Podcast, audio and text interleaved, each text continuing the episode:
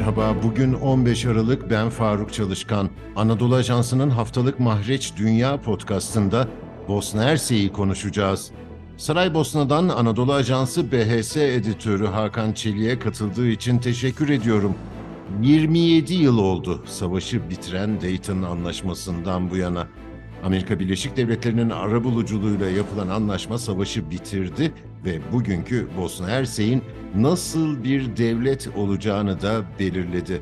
Hakan, bu devlet nasıl bir devlet oldu? Hala bugün şu an itibariyle tam olarak nasıl bir devlet olduğunu söylemek oldukça zor. Malum 92-95 yıllar arasında Bosna Hersek'te bir savaş, daha doğrusu bir saldırganlık yaşandı. Bununla ilgili bazı rakamlar da göz önüne almak istersek belki de Dayton Anlaşması'nın etkileri daha iyi anlaşılır. Anlaşmanın öncesine biraz dönmek gerekirse İkinci Dünya Savaşı'ndan sonra Avrupa'da ve dünyada en büyük toplama kampları, en büyük toplu mezarlar bulundu.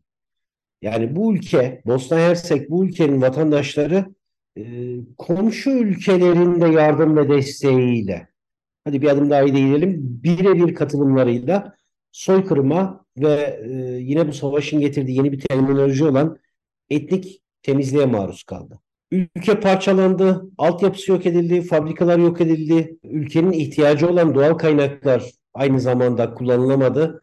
Yani bu yaklaşık 4 senelik savaş aslında 91 yılında Yugoslavya'nın dağılmasından sonra 92 e, yılında başlayan bu savaş e, belki de Bosna Hersek'i 27 sene diyoruz ama çok daha fazla geriye götürdü. Sanayiden, bilimden, teknolojiden uzak kaldı. İşte tam o anda Amerika Birleşik Devletleri'nin müdahalesiyle, birebir müdahalesiyle tırnak içerisinde savaşan tarafların temsilcileri, yani Bosna Hersek tarafından ülkenin ilk Cumhurbaşkanı Ali Izetbegoviç, Hırvatistan Cumhurbaşkanı Franjo Tuđman ve Sırbistan o zamanki Cumhurbaşkanı Slobodan Milošević 43 ay süren savaşın sonunda önce Kasım ayında Amerika Birleşik Devletleri'nin Dayton şehrindeki bir askeri üste Anlaşmanın maddeleri görüşüldü. Bir şekilde paraf edildi.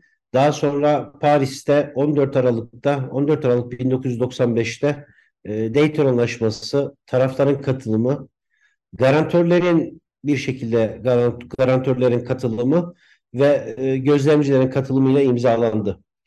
Faruk Çalışkan çok iddialı bir cümle olacak ama ben zaman zaman böyle iddialı cümleler kullanmayı severim hepimizin tarih dersinde öğrendiğimiz bir şey vardır. Bugüne kadar da gelmiştir. İlk yazılı anlaşma Kadisiye Mısırlarla Hititler, Hititler arasındadır biliyorsun. Belki de bu Dayton Anlaşması dünya siyasi tarihine, dünya askeri tarihine onun kadar olmasa bile damgasını vuran bir anlaşmaydı. Şimdi bu anlaşma tabii savaşı durduran dedik ama e, ülkeye de son derece karmaşık bir siyasi sistem getirdi. Biz gazeteciler, e, bölgeyle ilgili olanlar zaman zaman kendi aralarımızda yaptığımız konuşmalarda da bunu bir şekilde aslında deli gömleğine belirtiyoruz. O kadar fazla pozisyon, o kadar fazla atanan ya da seçilen yetkili var ki e, bu kadar insanların arasında bu kadar insanların arasında e, ortaya böyle sağlıklı bir karar, herkesin istediği ya da herkesin uygulaması gereken bir karar alınması son derece zor. Ee, beş tane Cumhurbaşkanı'ndan bahsediyoruz. Ee, on ayrı kanton, federasyon başbakanı, e, Sırp Cumhuriyeti Etnisiteti'nin başbakanı, e, bir de yetmediği Bırçko bölgesinin yetkilileri olarak çok sayıda başbakandan bahsediyoruz. Yani sayıları yüzleri aşan milletvekillerinden bahsediyoruz.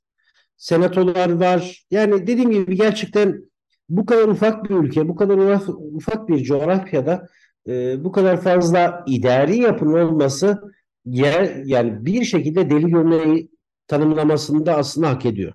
Şimdi Bosna Hersek devletinin e, sınırları, e, yönetim biçimi çok karmaşık ve karar alma mekanizmaları neredeyse işlemiyor diyoruz ve iç savaşın getirdiği kötü tarihi miras da capcanlı bir şekilde duruyor.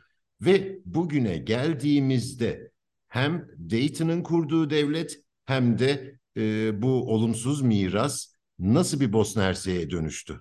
Şimdi yine Dayton Anlaşması ile ilgili anlaşmanın taraflarından birisi ve imzacısı Ali İzzet Begoviç'in hiç unutmadığım bir cümlesi var. e, çok da adil olmayan bir anlaşma imzaladık. Ama her tür anlaşma savaştan daha iyidir diyordu. Bunu zaman zaman kendisi de açıkladı. Bu bağlamda Dayton Anlaşması'nın getirdiği belki de belki de diyorum tek ve olumlu olan konu savaşın durdurulması e, en azından ülke genelinde ölümlerin bir şekilde sona erdirilmesiydi. Fakat Dayton Anlaşması şunu da getirdi. 1992 yılında Sırpların ve daha sonra Hırvatların başlattığı saldırıların etnik temizliklerin üzerine kurulan Republika Srpska ve bir şekilde Sırpların aldığı siyasi pozisyonu aslında bu anlaşma meşrulaştırdı. Yine bu Dayton Anlaşması'nın getirdiği sistem şunu getirdi. Ülkenin içerisinde karar alma mekanizmalarının son derece zorlaşması ve adeta yeniden neredeyse uygulanamaması gibi. Bunu şöyle açıklayayım. Devletin en üst makamı Devlet Başkanlığı Konseyi üç üyeden oluşuyor.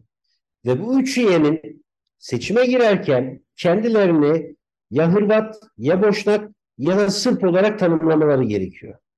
Nüfus sayımlarında ya da kendilerinin yapılan e, e, ana, ana, ana, analitik rakamlarda.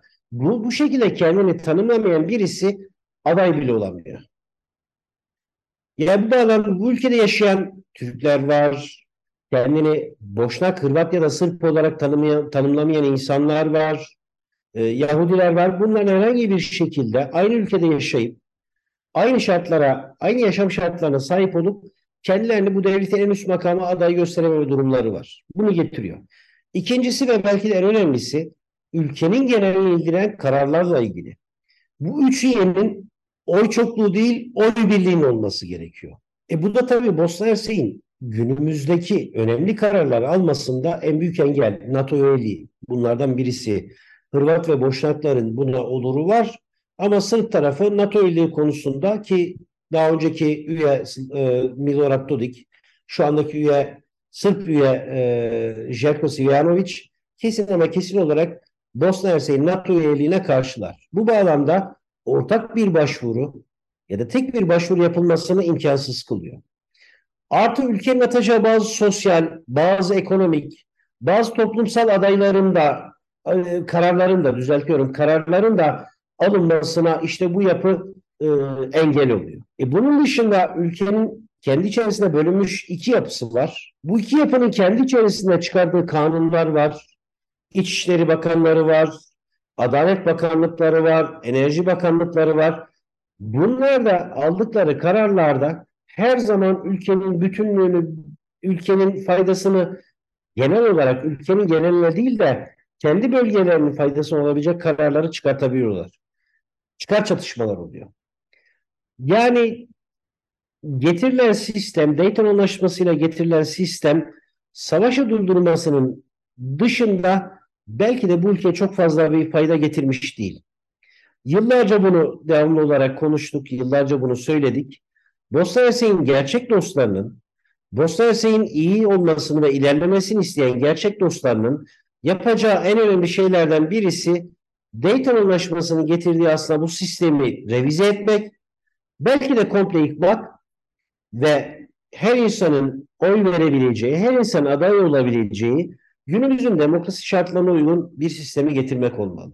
2022 yılındayız. Bu seneyi tamamlıyoruz neredeyse. Çok az bir zaman kaldı. 2023'e gireceğiz. Bosna Hersek'in genel olarak nüfusunda yoğun bir azalma var. Ülkenin siyasi yapısının oluşturduğu olumsuz ekonomik ve siyasi, sosyal ve politik iklim ülkenin genç, yetişmiş ve geleceğine yönelik teminat olan nüfusunun hızlı bir şekilde azalmasına, hızlı bir şekilde başka ülkelere e, göçmen olarak ya da yabancı işçi olarak gitmesine sebep oluyor. Belki de sistemin bu ülkeye getirdiği en büyük negatiflerden birisi bu.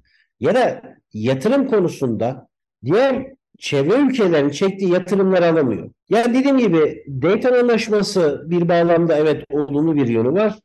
Ama onun üzerine bina edilen devlet sisteminin muhakkak ama muhakkak iyi bir revizyona uğraması e, ya da komple yeni baştan sil baştan yapılması ve bu ülkeye uygulanabilir makul bir siyasi sistem getirilmesi lazım. Peki bunun e, mümkün olduğunu düşünüyor musun? Çünkü e, etnik ayrılıklar aynı zamanda çok keskin cepheleşmeye de yol açıyor ve sanırım müzakere imkanı bile bir daha olmayacak gibi.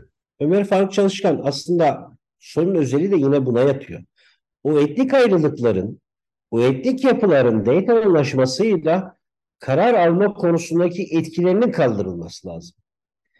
Mesela burada Bosna Hersek'te çok sık taraftarın uyguladığı bir e, itiraz sistemi var. Siyasi yapının içerisinde. İşte etnik ulusal çıkarlara aykırı bir karar olarak nitelendiriyor herhangi bir karar ve o kararın alınması bloke ediliyor.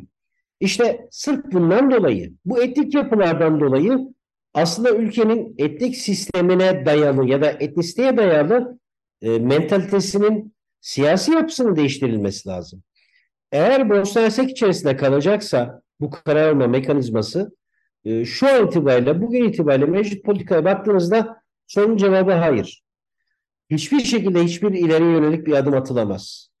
Hiçbir gelişme gösterilemez.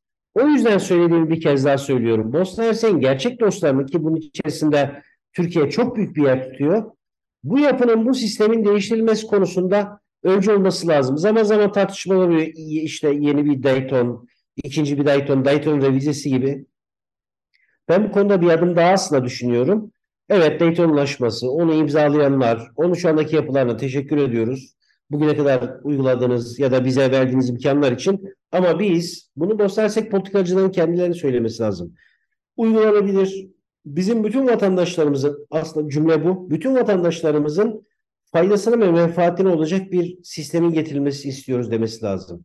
Bunun bu ülke içerisinde bu kararın yapılmasında e, uzun yıllardır buralarda yaşayan birisi olarak ne yazık ki çok zor olduğunu düşünüyorum. İmkansız değil ama son derece zor.